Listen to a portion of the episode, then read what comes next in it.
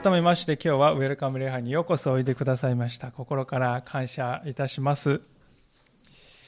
今日はですね、まずあのある女性の方からのお話をですね、皆さんにシェアさせていただきたいと思っております。それはどういうお話かというとですね、なぜ亀はウサギと競争をしたのか、そういうタイトルがついていたお話でした。なぜ亀はウサギと競争をしたのか。この方はですね、 あの、あるところで講演されてこの話をされたんですがですね、この最初に集われた、集った方に対して神はなぜウサギとの競争をすることにしたんでしょうかと問いかけるんですね。まあ、誰が見ても神はウサギの競争相手にはならないでしょう。皆さんはなぜ神がウサギと競争をやったと思いますかと、そう問いかけることから始めたんだそうです。皆さんはどう考えておられるでしょうか。なぜ亀は明らかに勝ち目のない競争をウサギと始めたのか。まあ、この質問に答えるためにですね、この方は自分のご自身の生い立ちを話し始めたんだそうですね。えー、ご実家が魚屋さんだったそうで、家からいつも生臭い匂いがしている、まあ、それがコンプレックスだったんだっていうんですよね。で、友達がですね、家に遊び来るとなんかこう生臭い匂いがしてないかにね、自分の服や何かからしてないかといつも気にして、それにいつも人の目をですね気にするようになってしまって、でそれでこうなんか自分をこう変に見てるんじゃないか、まあ、そう思い込んではですね喧嘩をしていたり、まあ、いつも歪んだ目で世の中を見ていたんだそうであります。で、彼女がですね、もうその魚の生臭い匂いともう一つコンプレックスがあったのはですね、お母さんが非常にこう男尊女卑の思想を持っていたんだそうですね。例えばこう食卓にお肉がこう出ますと、お父さんとですね、お兄さんがおいしいところを全部取って、女性たちはですね、余った部分をですね、食べるというようなそんな家だったそうですね。ですから思春期になってですね、男の人からこう好きだとこう言われてもですね、まともにこう話もできない、非常にこう劣等感の強い生き方をしていたんだそうですね。で、そういう自分の劣等感が一体どこから来るのか、な何なのかとじっくり考える中で彼女が考えたのが、先ほど言いました亀はなぜウサギと無謀な競争をしようとしたのだろうかという、そういう問いだったそうです。で、彼女がですね、ふとその考える中で思い至ったのは、神にはコンプレックスがなかったのではないだろうかと。ただ黙々と自分の道を行っただけだったのではないだろうかと。そう考えたんだそうですね。亀は他の動物と自分を比較して遅いなっていう、そういう劣等感がなかった。だから自分ができることに最善を尽くすことができた。自分が今できることに最善を尽くす。それができたんだっていうんですね。だからこそか、この亀は勝敗に関係なく自分の道を行ったのではないだろうかと、そう考えたわけです。人間というものは皆自分自身を苦しめている劣等感を持っています。人生の基準をお金にしておくと、貧富の差というものが優劣の基準になってしまいます。外見を基準にすると、きれいな人と比較して自分が劣っている劣等感になります。学歴や職場というものに、えー、この基準、人生の基準を置くと、優秀な人を見れば落ち込んでしまいます。確かにそうだと思うんですね。しかし彼女はまさにこう言っているわけであります。今私はすべてのコンプレックスから自由になりました。その理由は自尊心の基準を経済力や両親の地位や外見など目に見えるものに置かなくなったからです。自尊心の根を私たちの家にどのくらいのお金があるかではなくて、どのようにイエス様を愛しているかにしたんですと。ですから私はイエス様を愛しているその信仰心が私の誇りとなり、自分への信頼となったんですと、そう言っているわけです。生臭い、この生臭いんではないかと、そして自分なんか本当に劣っているんだと、男尊女卑の思想の中でコンプレックスを感じながら生きた彼女は、今は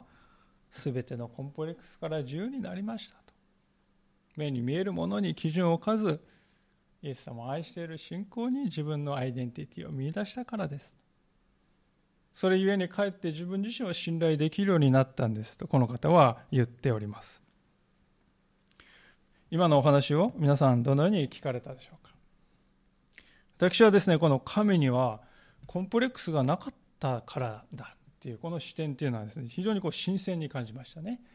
あのうさぎと神と話話っていうのはですね、地道にやるのと後で一気にやるのとね、どっちがいいかっていう、そういう話で私たちは思ってるんですけども、でも神にはコンプレックスがなかった人、他の動物と比較して自分の劣等感を持つということはなかったのだと言われてね、なるほどなとこう思いました。で、じゃあなぜ神にコンプレックスがなかったんだろうかとこう思いましたね。まあ、それは、まあ、この先ほど女性の方も言ってますが、他の人と比較する、他のものと比較する相対的な基準で自分を測るんではなくて、絶対的な基準、実体的な自分の価値にだけ目を留めていたからではないかと思うんですよね。今日皆さんとご一緒に開いている聖書の言葉というのは、まさにそのような絶対的な基準で自分を測るということをね、私たちは教えてくれているように思うんですね。もう一度今日の聖書の箇所を読ませていただきますが、詩編さんじゅうなな編のご節です。あなたの道を主に委ねよ、主に信頼せよ、主が成し遂げてくださる。あなたの道って書いてありますけども、まあ、この道というのは何でしょうか。例えば皆さん武士道ってね、よく聞きますけれども、武士道って言った場合のこの道っていうのはですね、武士としての人生っていう意味ですよね。ですからこのあなたの道を、このあなたの道っていうのはあなたの人生を、そう言っても良いと思うんであります。で、そのあなたの人生をどうしなさいというのかというと、委ねなさいとこう言います。この委ねるというのはですね、もともとはこの石をゴロゴロゴロゴロって転がしてどけるっていう、そういう意味の言葉が使われています。それを委ねよって訳しているんです。ですからこれはどういうことかというと、石をゴロゴロと転がしてどける、そのようにあなたの人生を丸ごと誰かにお願いしますと渡して任せてしまいなさいと、そういう意味であります。しかし私たちどうでしょうか。このですね、他のものを、他者を信頼して自分の身を任せるということが非常にこう苦手な生き物ではないか、まあ、苦手っていうか、もっと言うとできないのではないかと思うんですよね。まあ、そこで今日は恥を忍んでですね、私自身のそのような経験をちょっとお話したいと思うんですけれども、私はあの大学で工学部に入りまして、工学部に入ると大学よねん生になりますとですね、研究室っていうのに配属されます。で、この研究室に入りますとですね、ゼミっていうのがあるんですよね。で、このゼミっていうのはそれぞれ研究やっているね、ことをどれぐらい進んでいるかっていうことを発表するんですけれども、で、全員ですね、いっかげつおきとかにかげつおきに回ってきて発表しないといけない義務なんですよね。で、入ったばかりの私にもですね、やがてこう初回のその番が近づいてきたわけですけれども、私はその時何をしたらいいのかということがですね、えー、全然分かっておりませんでした。じゃあ分からないんなら助手の先生にすいませんって言って聞けばいいと思うんですけれども、それもできなかったんですよね。なぜかというと、プライドが邪魔をしていました。で、ついにですね、発表の数日前になりましてですね、もう見かねたんでしょうね、助手の先生がわざわざ私のところに机まで来てですね、どう進んでるのって聞いてくれたんですね。で、私はその時ですね、いやあんまりとか言ってお茶を濁したわけですけども、じゃあちょっと見せてみて、ああ君ね、これ全然できてないよ、どうして相談に来ないの？いやあのできると思ったんですって私言ったんですね。いやこれ全然データ出てないしできてないじゃん、どうするの？あとみっかぐらいしかないよ。いやできると思ったんです。これがですね、私のこの今からにじゅうねんぐらい前ですか、にじゅうねん以上前ですが、研究室での生活の始まりだったんですよね。まあ、今振り返ると非常にこう赤面しそうな風景ですけども、当時の私はそういう人間だったということです。で私たちはですね、実はこのようにですね、人を頼る頼るそして委ねるべき時にそれができないで失敗してしまうという経験がですね、結構身に覚えがあるんではないかと思うんですよ。先ほどあのあなたの道を主に委ねよ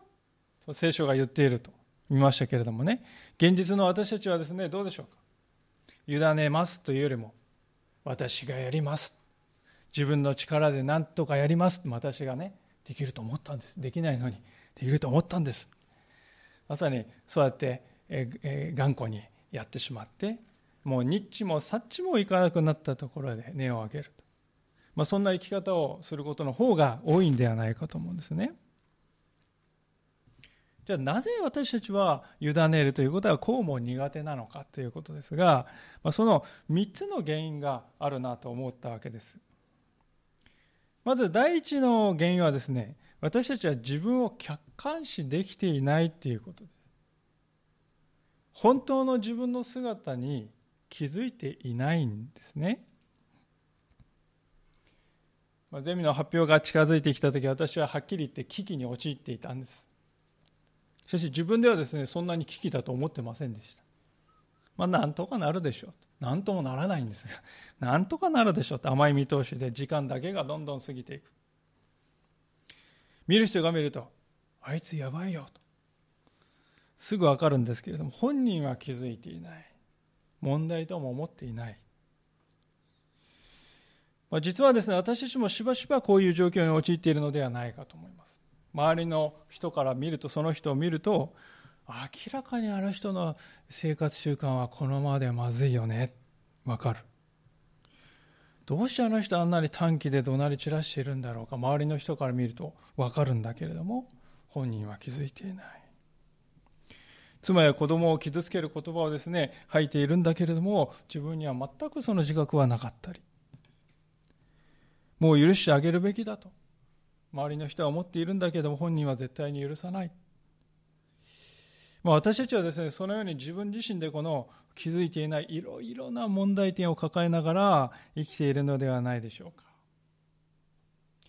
でそれはですね、ひとえに自分を客観視できないということから来る問題点だと思うんですね。本人だけが気づいていないけれども、周りの家族や友達はみんな気づいているんだと。実はそういうことは山ほどあるんではないかと思うんです。そして反対の、これとは反対のことも起こるんですよね。面白いことに人間というのは、周りの人は何にもそんなこと思っていないのに、本人だけが思い込んでいるということもありますよね。先ほど紹介した女性のね、魚臭いんじゃないか気にしている。誰も周りの人はそんなこと思っていないのに、本人だけ私は臭いんだって思い込んでいるんですね。バカにされているんだって思い込んで劣等感を感じながら生きている。劣等感の力というのはですね、侮れないですよね。多くの人が思い込みに過ぎない劣等感というものにとらわれて、息苦しいなと、息苦しさを感じながら生きておられます。中にはそれで心を病んでしまった、そういう方もおられるでしょう。ですから何を申し上げたいかと言いますと、自分を客観視できないということは、とても大きな問題を人生にもたらしてしまうんだということですね。だからこそ私たちはですね、自分をこの外から見る目というものが必要なんではないでしょうか。聖書を読むということは、そのようなこの外からの自分、外から自分を見るためにとても大きな力を与えてくれるものであります。それはなぜかと言いますと、聖書がですね、人間とは何か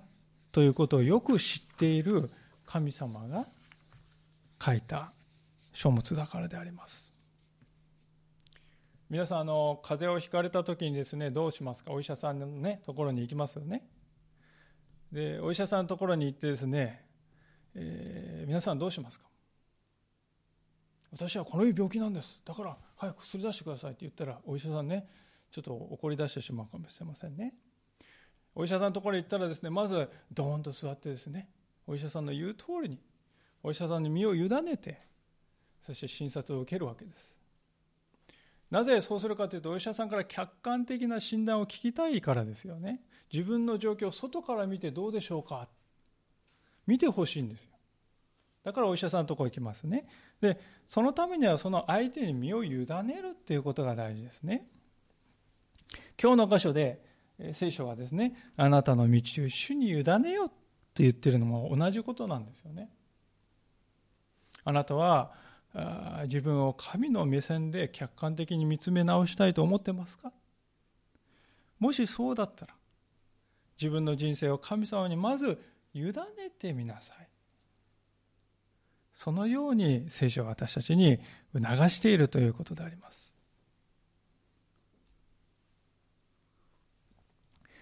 まあ、あのしかしながらですね、私たちはなかなかこの委ねるということができないんですね。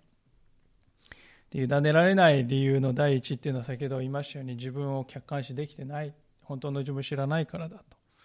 だから必要を感じてないっていうことですよね。でにばんめの理由について見たいんですけれども、それはですね、自分の弱さを認められないっていうことなんですね。まあ、プライドが邪魔をしているということです。私があのゼミの準備をして、まあ、準備らしい準備してないんですけどね。でその時に分からない、じゃあ先生に相談に行けな、行けばいいのに行けない、なぜ行けなかったかって今にして思いますとですね、もし相談なんかしたらバカだと思われるんじゃないかと、そう思っていたんですよ。バカと思われたくない病ですよね。あいつは何も知らない、バカだって思われたくないって思ってたんですね。その頃の私はもう研究室入ったばっかで、研究なんて毛の字も知らないんですよ。知らないのに、無知なのに、にもかかわらず私は認められないんですよね。ですからこのプライドっていうのはいい方向に働く場合もあるにはあるんですが、多くの場合にこの自分が尊いっていう感情っていうのはですね、しばしばこの間違った方向に私たちを導いてしまうのだということなんですよね。私のあの母方の祖母の話をちょっとしたいと思うんですけれども、祖母はあの亡くなってもうじゅうねん近くになるんですけれども、とてもユニークな人でありました。あの彼女はシュークリームとかケーキが大好き、甘いものが大好きなんですね。ですから老人ホームに入っていまして、えー、このおばあちゃんとかにお土産を持っていくんですね。コージーコーナーで買ってましたと、おいしいプリンとチーズケーキを買ってきましたと。でお土産持っていくんですけど、自分はそれは大好きで、それはもうぜひ食べたいんだって決して認めないんですよね。むしろですね、こんなもの買ってきて、こんなのおいしくないわよと言いながら、そのように言いながらフォークをせわしなくですね、口に運び、こんなのおいしくないわ、パク、こんなのおいしくないわ、パクパクパクパクで全部平らげているんですよね。ですから、まあ、祖母のところにそれを、まあ、母と一緒に持っていくたびにですね、もう吹き出しそうになるんですよね。認めたくない。まあ、ですから人間というものは、私のように若い時も、あるいはまた私の祖母のように年を重ねても、なかなかこの自分の弱さを認める、必要を認めるっていうね、えー、ことは難しいんだなということに気づかされるわけであります。でしかしながらですね、そういう生き方をしていきますと、その身を刈り取るのは誰かといえば、他ならぬ自分自身でありますね。私は助手の先生から叱られましたね。どうして相談に、相談に来ないんだ。私の祖母もですね、毎日こんなのおいしくない、いらない、なんでこんなもん買ってくるのかっていうよりはですね、ありがとう、いつもありがとうねって言って生きていったら、彼女の人生はもう少し平安になったかと思うんですよね。私たちも自分が弱い、必要を覚えているっていうことを認められないので、随分損をしてるんではないかと思うんです。ですから聖書は言うわけですよね。あなたの道を主に委ねようって言うんですよ。主にお任せするっていうことは、私は助けが必要なんです。弱い人間です。どうか私を導いてくださいって神様の前に認めるっていうことです。神様の前に、神様に対してこういうふうに言える人はですね、神様に対して言える人は人からの助けもね、喜んで受け取れるようになりますね。そしてありがとうって言えるようになります。ありがとうって言われて嬉しくない人っていないですよね。ですから人間関係も改善していきます。そして自分が弱いんだ、そして助けをも必要としているんだって認められる人はですね、バカだと思われたくない美容から解放されますよね。バカでいいじゃない。何も知らないから聞くんじゃない。聞いて知識を蓄えたら成長できるじゃないって、そこを切り替えていけるわけであります。ですから神様の前で弱い自分というのを認めるということは、実はですね、自由になっていくということですね。先ほどの冒頭でご紹介したあの女性もですね、最後に何と言っていたかというと、私はすべてのコンプレックスから自由になりましたって言ってるんですよね。ですからとても逆説的なんですよ。私たちね、神様に頼るのは女子供弱い人のやることだって思うんですが、逆に神様の前に弱いさを認めた、認められる人はね、見せかけではなくて本当の意味で真の強い人になれるということですよ。ですから聖書は、あなたの人生を神に任せなさいと、こういうのであります。さあ、そういうわけで神様に委ねるということはできない理由をふたつほど今見てきましたね。自分を知らない。そして自分の弱さを認められない。分かった。でもそれでも私は委ねることが苦手なんだという方もおられるでしょう。そこで人がですね、委ねるということはできないさんばんめの理由に目を転じたいと思うんですが、それは委ねる相手のことを知らないからではないでしょうか。例えば我々、私たち男性というものはですね、基本的にですね、人は信用するなと、簡単に信用するなよと教えられて生きているんではないんでしょうか。ですから男性の新しい人間関係の作り方っていうのはですね、腹の探り合いから始まるんですよね。相手がどういう仕事をし、どういう社会的な立場があり、何をしね、えー、っていうのは、こういう外面的ななんかこう属性のところから入って腹の探り合いのような感じで始まるんですね。これはあの、えー、良い面もありますよね、もちろん。というのは世の中にいろいろ詐欺だの、談話し合いだのがありますから、何でもね、はいはいって言って無邪気に信じていましたら、すぐね、食い物にされてしまうわけですよ。ですから聖書に、あなたの人生を主に委ねよって書いて、はいはい分かりました、いやそんな簡単にはいかないですよと、そう思っているわけであります。で、そういう方はですね、私はぜひこのご節で、ただ委ねようと言ってるんじゃなくて、誰に委ねなさいと言っているだろうかということに、ぜひね、注目していただきたいなと思います。それは、主に委ねようって書いてるんですね。この主っていうのはですね、よく見ると太字で書いてありますが、聖書においてこの太字で主って書いてあるところはですね、創造者なる神様の名前が書いてあるところだと思ってください。創造者なる神の名前がここに書いてあるんですね。ですからここで何を言ってるかというと、あなたの人生を、あなたを創造された神にお任せしてごらんなさいと言ってるんです、えー、聖書を読みますと、人間というのは偶然の産物によって、えー、存在しているんじゃなくて、創造主の意志によって生み出された、そういう存在なんですよって言ってます。で、まさにそういう意思に基づいて生まれた私たちですから、私たちの人生には目的と意味があるということなんですね。皆さんもですね、道端で歩っていまして、石が転がっていましてね、この石には存在の目的があるんだ、うん、とか言ってね、考える人いるでしょうか。考えないと思います。いや、それは偶然そこにあるだけですよ。意味とか目的っていうのはないですよ。でそう考えると思うんですね、その石にね。だから同じなんですよ。人間がもし偶然の積み重ねでこう生まれて存在しているのなら、人生も偶然なんです。人生に意味や目的なんてないんです。ただ生まれてただ消えていく、それだけだと、そういうことになりますなるわけです。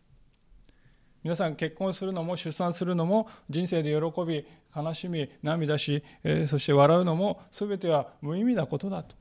意味はない、そういうことになりますよね。人生が偶然であると考えるならば、そうなるわけであります。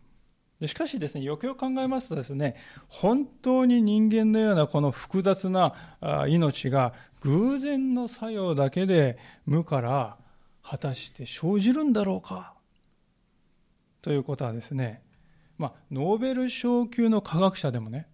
絶対にそうだとは断言してませんね。それどころか、今の科学は人間の体がどうやって、えー、生きているのか、完全にはまだわからない。でも生きていることは生きているんですよね。わからないけれども生きているんです。まあ、あのちょっと高尚な話になりましたけれども、視点をもう少し身近な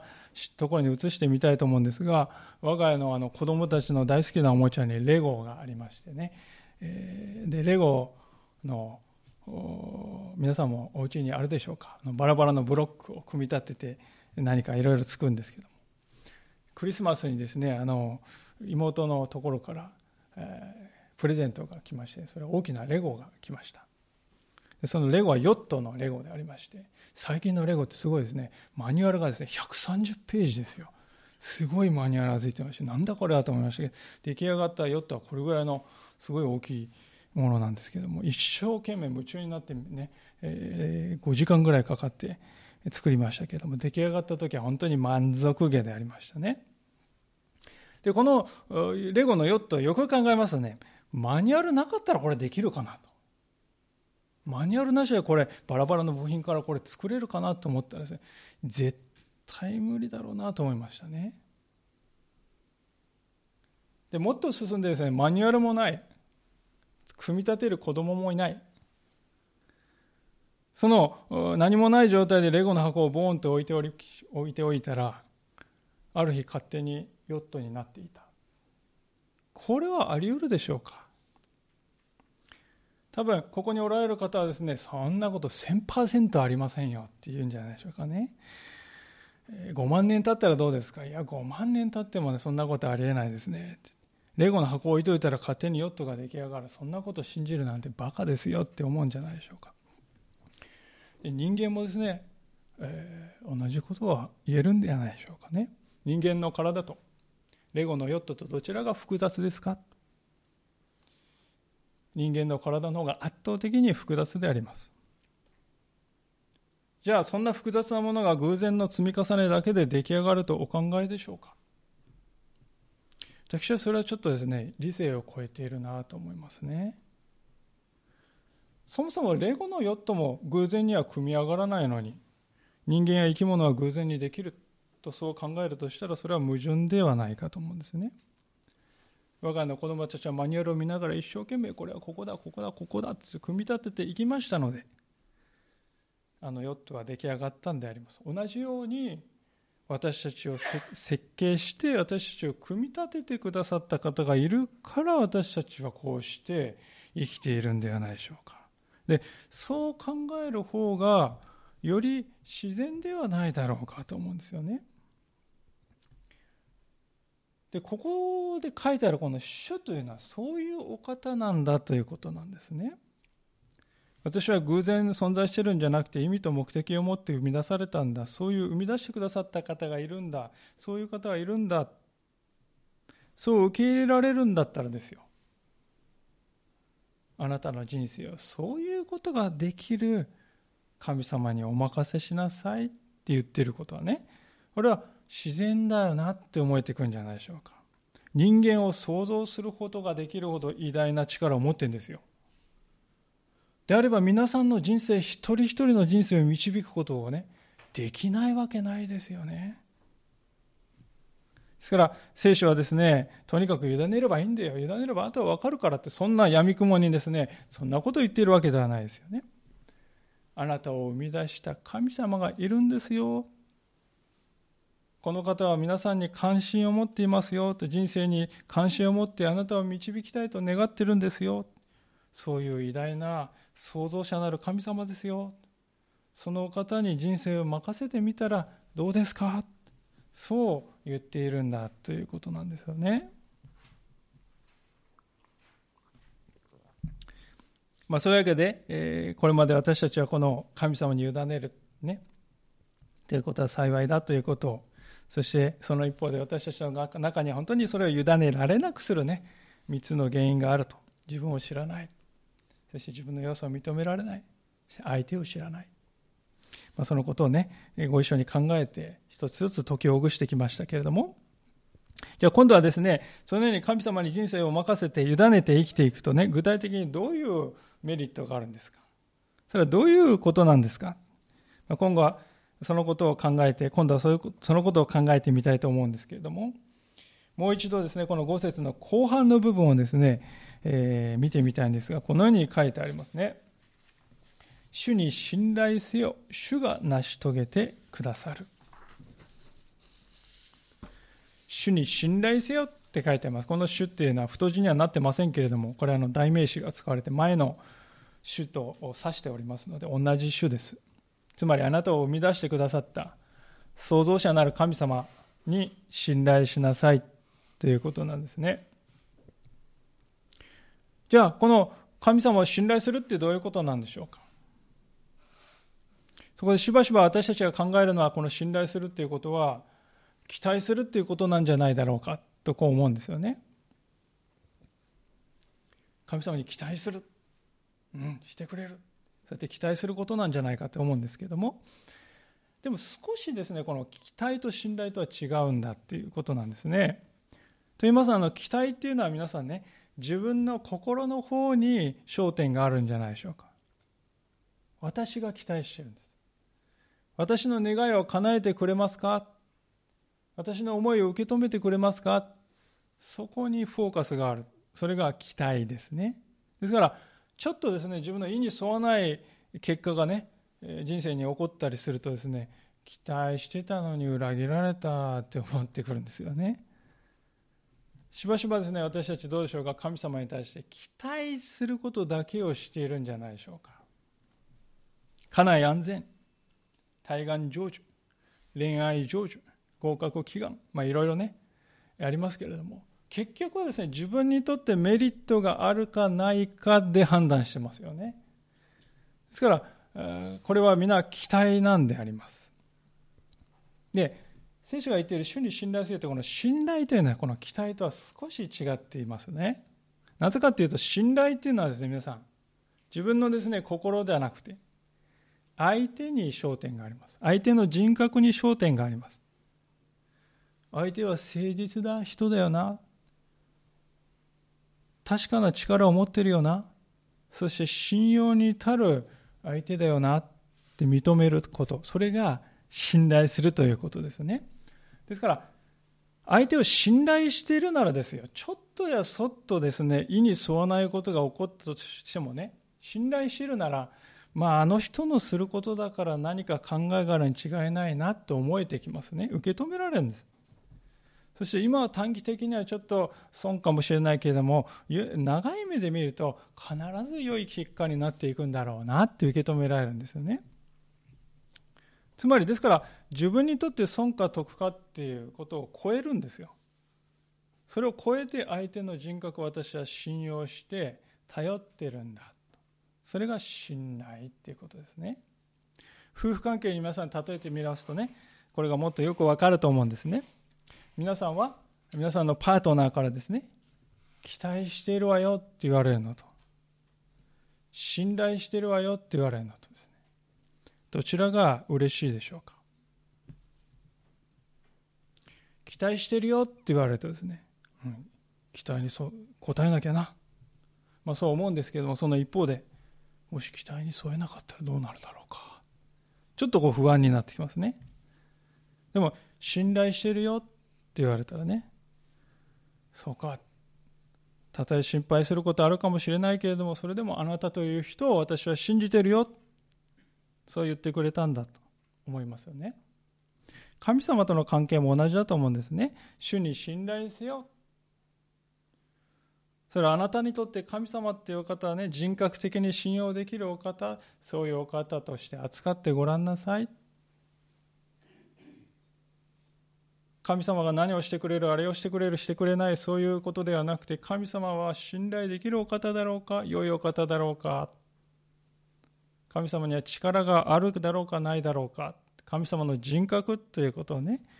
えー、フォーカスを置く。それが主に信頼せよという言葉です。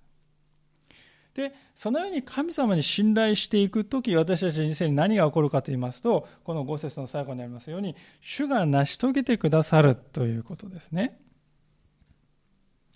私が成し遂げるんじゃなくて、神様が成し遂げてくれるんだという人生です。それがここで語られていることですね。皆さんいかがでしょうか。私たちは日々ですね、数えきれないプレッシャーを感じながら生きていると思います。私が子供を立派に育て上げなくちゃ、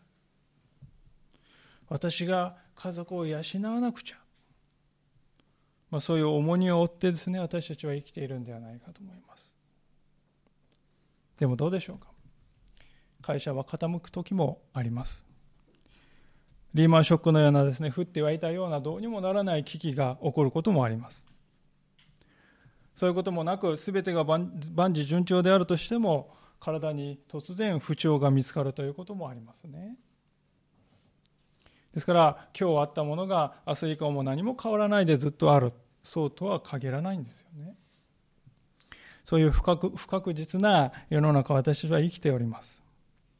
ですから言ってみれば、私たちはですね、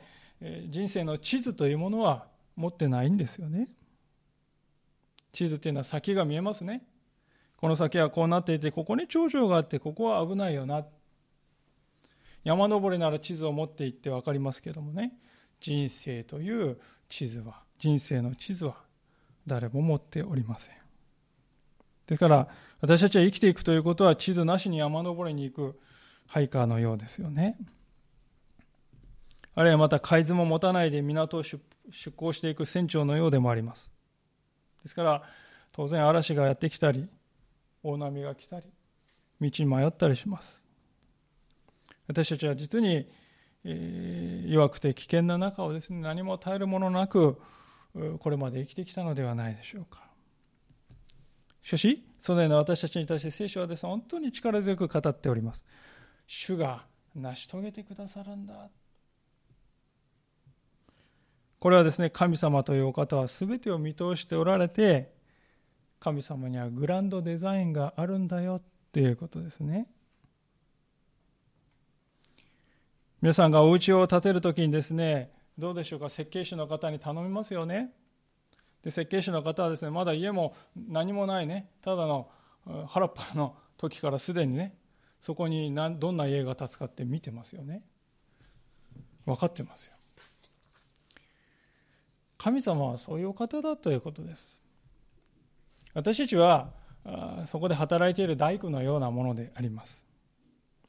設計士が書いたですね、えー、図面通りにですね、棒とかね、えー、いろいろなものが運び込まれて、この棒は何の役に立つのかなと思いながらね、この金具は何をするものかなっていろいろこう考えながらね、組み立てていくんです。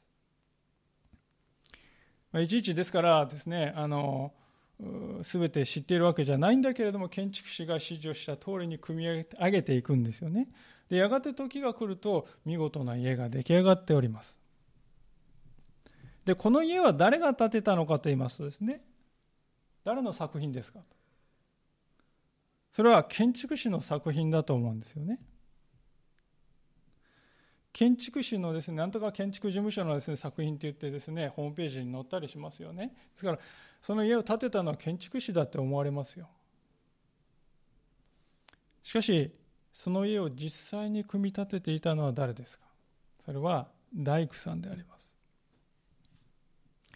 家を建てたって言われるのは建築士なんだけれども、実際にそれを組み立てていたのは大工さんなんですね。これと同じことが人生に言えるんです。神様は私たちの人生に確かな計画を持っていてくださいます。建築士のように確かな綿密なプランを持っておられるんです。私たちはその神様のご計画を信頼して人生を委ねるんですね。そして人生で大工のように汗水をね、時に流して浪していくわけです。で、そうすると神様はそういう私たちを導いて、最終的に神様が願っておられる素晴らしい人生の家、その家づくりに私たちを導いてくださるんですよね。私たちは生きるということを通して実際に人生の家を作り上げていくんですが、その家を設計したのは神様だということです。で、私たちがその人生の集大成と思える時がや、ね、皆さん誰にもやってきますけれどもね、その時にですね、ふとこう見上げると、ああ、神様が私の人生をここまで導いて私という家を建ててくださったんだなってしみじみ思える時が来ますね。先日あの大相撲の稀勢の里関が惜しまれながら引退なさいましたけども、引退の会見でですね、えー、我が相撲人生に一片の悔いもなしとこう言ったということが話題になりました。まあ、ご承知のように、えー、稀勢の里は大怪我をしてね、胸に大怪我をして、えー、本来の力をなかなか発揮できないで引退した、まあ、不遇の横綱と言ってもいいかと思うんですけれども、でもね、我が相撲人生に一片の悔いもなしと言える、それはとても幸いだなと思いました。しかしその引退の会見をですね、その言葉を見ながら同時に私はふと思ったことはですね、今後も彼の人生は続いていくんだよなということです。力士としては引退したかもしれませんが、人生からは引退していないわけです。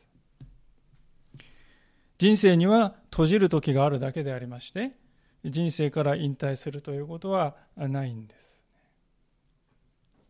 ですから大事なことはですね、私たちがこの自分の人生を閉じる時になって、その時になって我が人生に一片の悔いなしと思えるかどうかということではないでしょうか。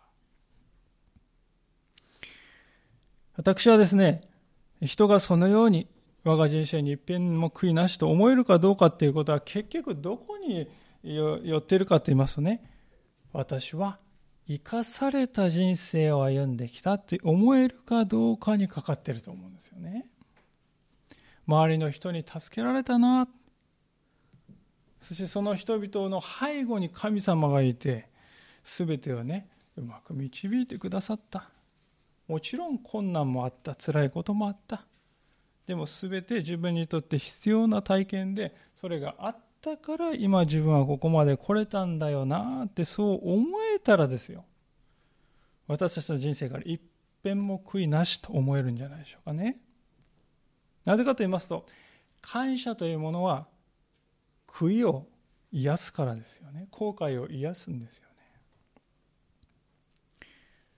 神様を信じて神様に人生を委ねて生きるということは、言ってみればこのように感謝できる人生を歩むことができるということです。世の中には何でも自分でやらねば、自分で達成せねば、